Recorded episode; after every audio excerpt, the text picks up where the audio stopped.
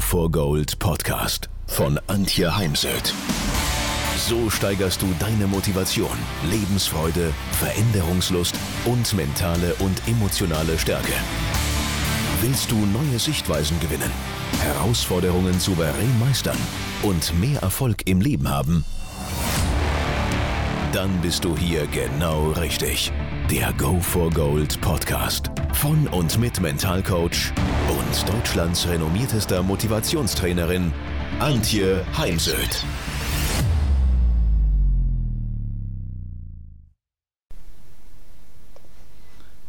Seien wir ehrlich, übermäßiges Nachdenken, Grübeln ist weit verbreitet.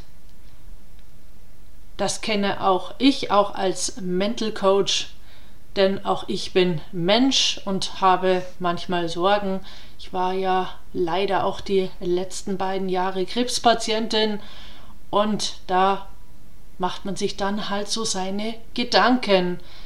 Uns ist das allen vertraut, diese quälenden Gedanken, diese inneren Stimmen, die einen einfach nicht in Frieden lassen und die einen dann auch gelegentlich eine schlaflose Nacht bereiten, in denen uns es einfach nicht gelingen mag, unser Gehirn mal abzuschalten. Und wichtig ist mir zu sagen, ja, mir gelingt es und darauf bin ich sehr, sehr stolz, immer seltener mich mit Grüblereien aufzuhalten, mir meine wertvolle Lebenszeit durch Grübeln, Sorgen und übermäßiges Nachdenken nehmen zu lassen. Also es ist schon möglich, dass man das einfach in den Griff bekommt, dass einen das weniger lähmt. Ziel ist aber in meinen Augen nie, dass das alles nicht mehr sein darf oder sein wird, denn wir bleiben bei all dem einfach Mensch. Und Nachdenken schafft ja auch Optionen und äh, schafft Kreativität. Nachdenken hat ja manchmal auch positive Seiten und positive Absichten für uns und das will ich ja auch niemanden nehmen. Nur wenn es eben übermäßig ist, dann kommen manchmal so viele Optionen und Entscheidungen bei raus, dass man dann auch wieder nicht mehr in der Lage ist, eine Entscheidung zu treffen.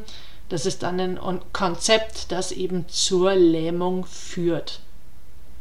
Im Moment neigen besonders viele Menschen dazu, sich Sorgen über die Zukunft zu machen, aufgrund der Gesamtsituation auf der ganzen Welt. Es gibt in vielen Ländern dieser Welt Krieg, auch in Europa.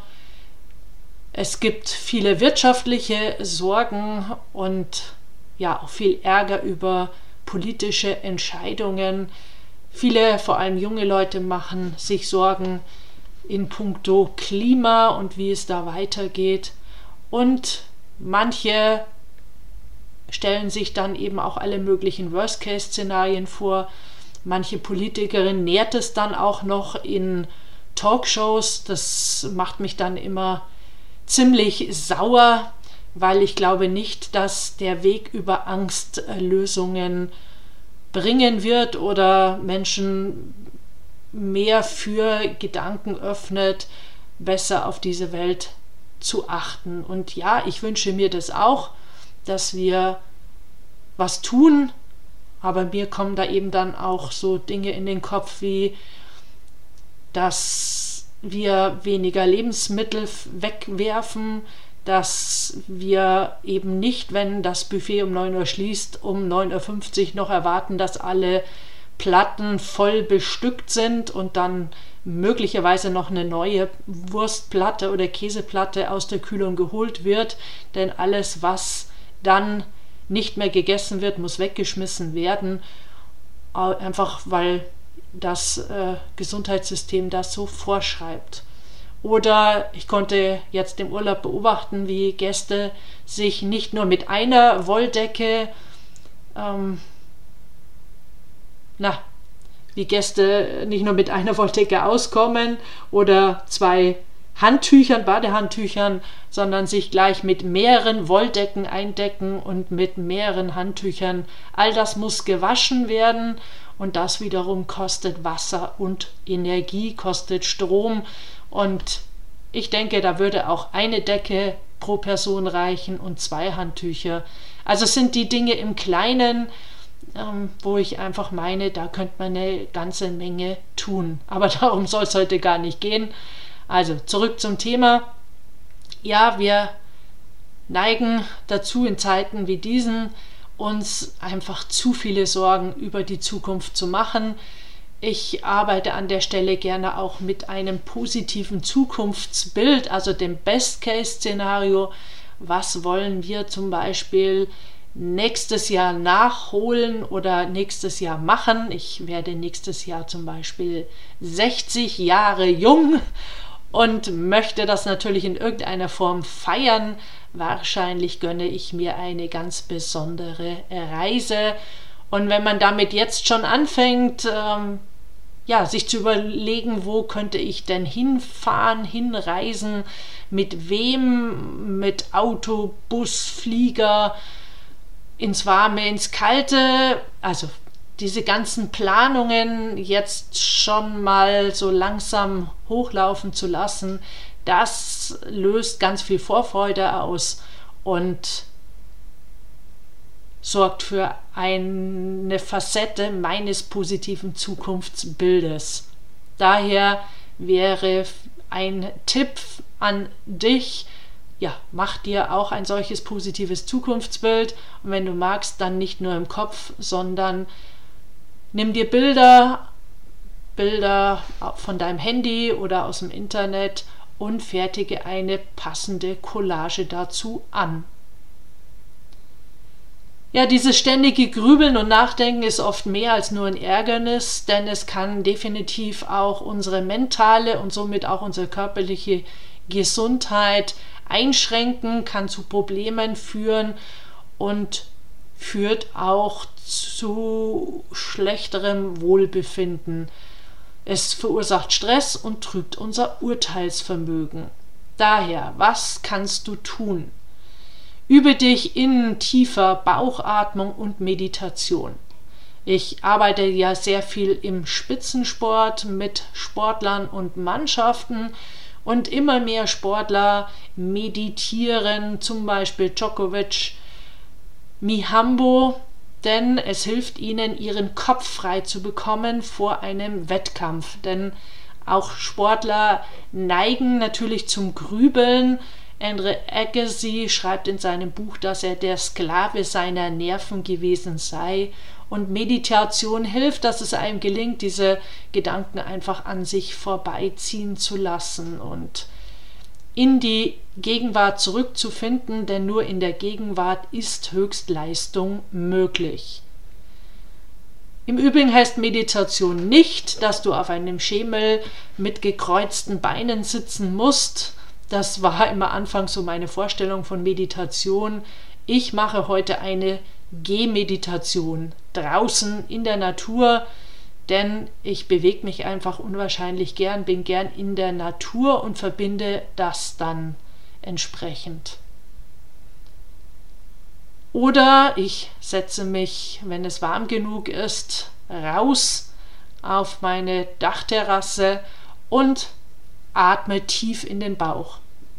Ich beschreibe dabei meine Atmung durch die Nase ein, durch den leicht geöffneten Mund aus, lege eine Hand auf den Bauchnabel und beim Einatmen geht der Bauch gegen die Hand nach außen und beim Ausatmen geht der Bauch in den natürlichen Zustand zurück und beim Ausatmen lasse ich alle Sorgen, alles Grübeln und Nachdenken los. Finde eine Ablenkung und das ist an der Stelle definitiv okay. Dabei hilft natürlich, wenn man ein Hobby hat, ein Hobby, das einem so richtig Spaß macht. Also bei mir ist es zum Beispiel die Fotografie. Ich mache unwahrscheinlich gerne Bilder, ob jetzt mit dem Handy oder der Kamera. Mein Handy macht mittlerweile so gute Aufnahmen, dass ich heute gar nicht mal immer meine Kamera dabei habe. Und dann die Bilder nachzubearbeiten und ähm, auch kleine Filmchen draus zu machen, das ist für mich eine wunderbare Ablenkung. Dann beweg dich, geh raus in die Natur, verbringe viel Zeit draußen, denn das hilft, dass du den Kopf frei bekommst und Natur entspannt, haben schwedische Forscher herausgefunden, ist, denke ich, auch gar nichts Neues. Wir wissen das und es gibt heute auch schon ähm, viele Studien, die sagen, liebe Eltern, nehmt eure Kinder und geht mit ihnen raus in der Stadt, in die Parks oder an die Flüsse, aber geht mit den Kindern raus. Und das tut dann der gesamten Familie gut.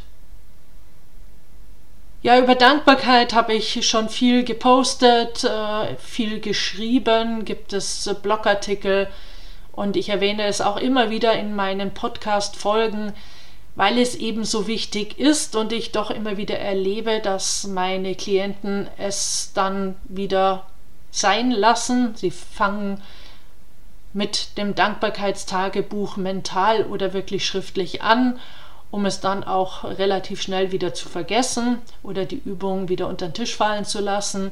Und daher bringe ich es immer und immer wieder, mag an der Stelle einfach an dir rütteln, denn es ist so eine einfache kleine Übung und mit einem riesen Effekt. Denn wenn wir dankbar sind, dann können wir nicht gleichzeitig grübeln, übermäßig nachdenken und Sorgen über unsere Zukunft machen. Und ja, auch ich bin gerade sehr unglücklich oder ja, nicht nur unglücklich, sondern sehr verärgert über vieles, was in diesem Land passiert, sei es äh, bedingt durch die Politik, aber auch im Kleinen, zum Beispiel gestern in der S-Bahn kontrolliert worden, jeder zweite Gast hatte keinen Fahrschein. Und ich finde immer, wir fordern von anderen Menschen, vor allem der Politik, Ehrlichkeit und dass sie sich nicht an uns bereichern. Und im Kleinen macht es dann der Bürger nicht besser, denn ohne Fahrschein zu fahren ist halt einfach nicht korrekt. Denn irgendwie muss das ganze System ja auch finanziert werden. Also daher, abseits der Politik und der Welt, Situation. Es gibt viele Kriege auf der Welt, auch in Europa. Gibt es doch im Kleinen viele Dinge, für die wir dankbar sein können. Also wenn ich mal den heutigen Tag passieren lasse, ich bin dankbar für Telefonate mit Freunden, dankbar für eine SMS, die ich von einem Pärchen heute bekommen habe, die ich die letzte Woche im Urlaub kennengelernt habe.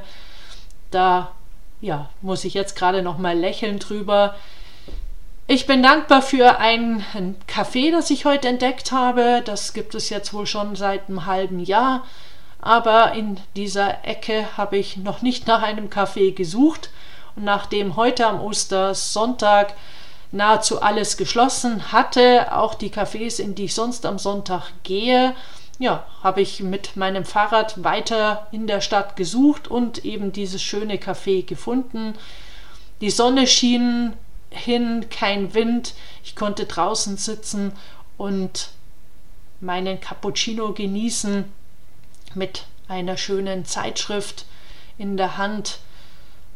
Ich bin dankbar für Gespräche mit der Bedienung in diesem Café, weil ich war natürlich neugierig, wie lange es das Café schon gibt und hatte viele Fragen und bin auch dann in ein Gespräch gekommen mit Spaziergängern, die auch erstaunt waren, ach, da gibt es ja ein neues Café, müssen wir mal zum Kaffee trinken gehen und ja, da, das habe ich einfach genutzt, um mit diesen Menschen ins Gespräch zu gehen. Ich bin dankbar für einen faulen Vormittag, den ich mit Lesen verbracht habe. Ich bin dankbar für meine vielen schönen Bilder, die ich aus dem Urlaub mitgebracht habe. Ich bin dankbar, dass ich gesund bin. Ich bin dankbar, dass meine Eltern, die heute nach Kroatien in den Urlaub gefahren sind, gut angekommen sind. Denn das kann ja auch ganz anders laufen. Und Ich bin dankbar, dass sich einer meiner Neffen, ich kriege immer die familiären Zusammenhänge nicht so gut hin, ähm, gemeldet hat aus Übersee. Da arbeitet er gerade, wickelt einen Auftrag ab, dass es ihm gut geht. Ja, und vieles mehr. Also du siehst, äh, es fällt mir nicht schwer. Ich könnte jetzt noch viele Dinge aufzählen. Dann wichtig ist, lass die Vergangenheit los. Du kannst die Vergangenheit nicht mehr ändern. All das, was passiert ist, Streit, Konflikte, Kündigung, Trennung, Tod, Krankheit, all das können wir nicht mehr ändern. Wir können nur die Gegenwart und die Zukunft gestalten. Daher lasse die Vergangenheit los und schau das Große und Ganze an. Was ich im Coaching gerne mache, ist, dass ich meinem Klienten drei Karten gebe, schreibe auf die eine Karte heute, wenn du magst, mit Datum, auf die zweite Karte schreibe, beschreibe dein Problem. Und auf die dritte Karte Zukunft. Und lege diese drei Karten im Raum aus, also in der Reihenfolge heute, Problem und Zukunft und dann gehe von dem heute los auf dein Problem zu. Und das Problem kann jetzt zeitlich morgen sein, in einer Woche, in einem Monat, in einem Jahr, völlig egal. Und kurz vor dem Problem biegst du links oder rechts ab, machst galant einen Bogen um dein Problem herum und gehst in die, deine Zukunft. Und auf der Karte der Zukunft drehst du dich um, schaust auf das Problem und überlegst dir, wie hast du das Problem gelöst? Was hat dir dabei geholfen? Wer hat dir dabei geholfen? Und gib mit dem Wissen bestückt Tipps an dich im Heute. Und das Faszinierende ist immer, das geht. Wir finden Ideen, Lösungen bei einer Arbeit wie dieser. Man kann auch losgelöst von der Arbeit mit Metaplankarten aus dem sogenannten neurolinguistischen Programmieren sich einfach nur fragen, wird mich dieses Problem, das mich jetzt gerade quält, in fünf oder in zehn Jahren noch betreffen? Also, alles, was du tun musst, ist, dich auf deine nächsten Schritte zu konzentrieren. Geh ein Commitment mit dir ein, schreib die nächsten To-Dos auf, schreib dazu, bis wann du was genau machen wirst, damit dein Mitarbeiter zwischen den Ohren auch einen konkreten Auftrag bekommt, weil sonst sagt er, naja, du hast ja nicht gesagt, bis wann. Deswegen habe ich jetzt mal den ersten Minischritt äh, sofort gemacht, die anderen Schritte mache ich dann in zehn Jahren. Daher ist es eben wichtig, sich die To-Dos zu überlegen und sich zu überlegen, bis wann ich das dann auch erledige. Sei zufrieden mit Baby Steps, das müssen nicht die großen Schritte sein. Es gibt da mittlerweile auch aus Amerika entsprechende Literatur dazu. Wir sind halt eher bereit, Baby Steps zu machen, da bleiben wir auch stabiler. Denn wenn du jetzt aufstehst, machst einen großen Ausfallschritt, dann spür mal rein, genau, du wirst instabiler. Ne? Und wenn jetzt noch jemand dich von der Seite ankickt, dann fällst du um. Daher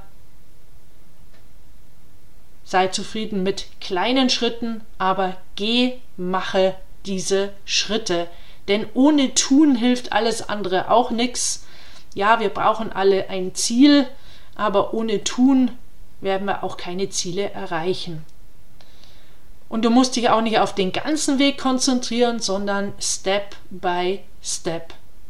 Ja, und wenn du jetzt noch Fragen hast, melde dich.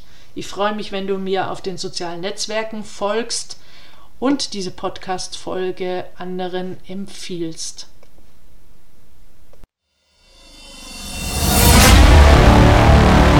Wenn ihr mehr wissen wollt, dann geht auf www.heimsöd-academy.com beziehungsweise www.antje-heimsöd.com.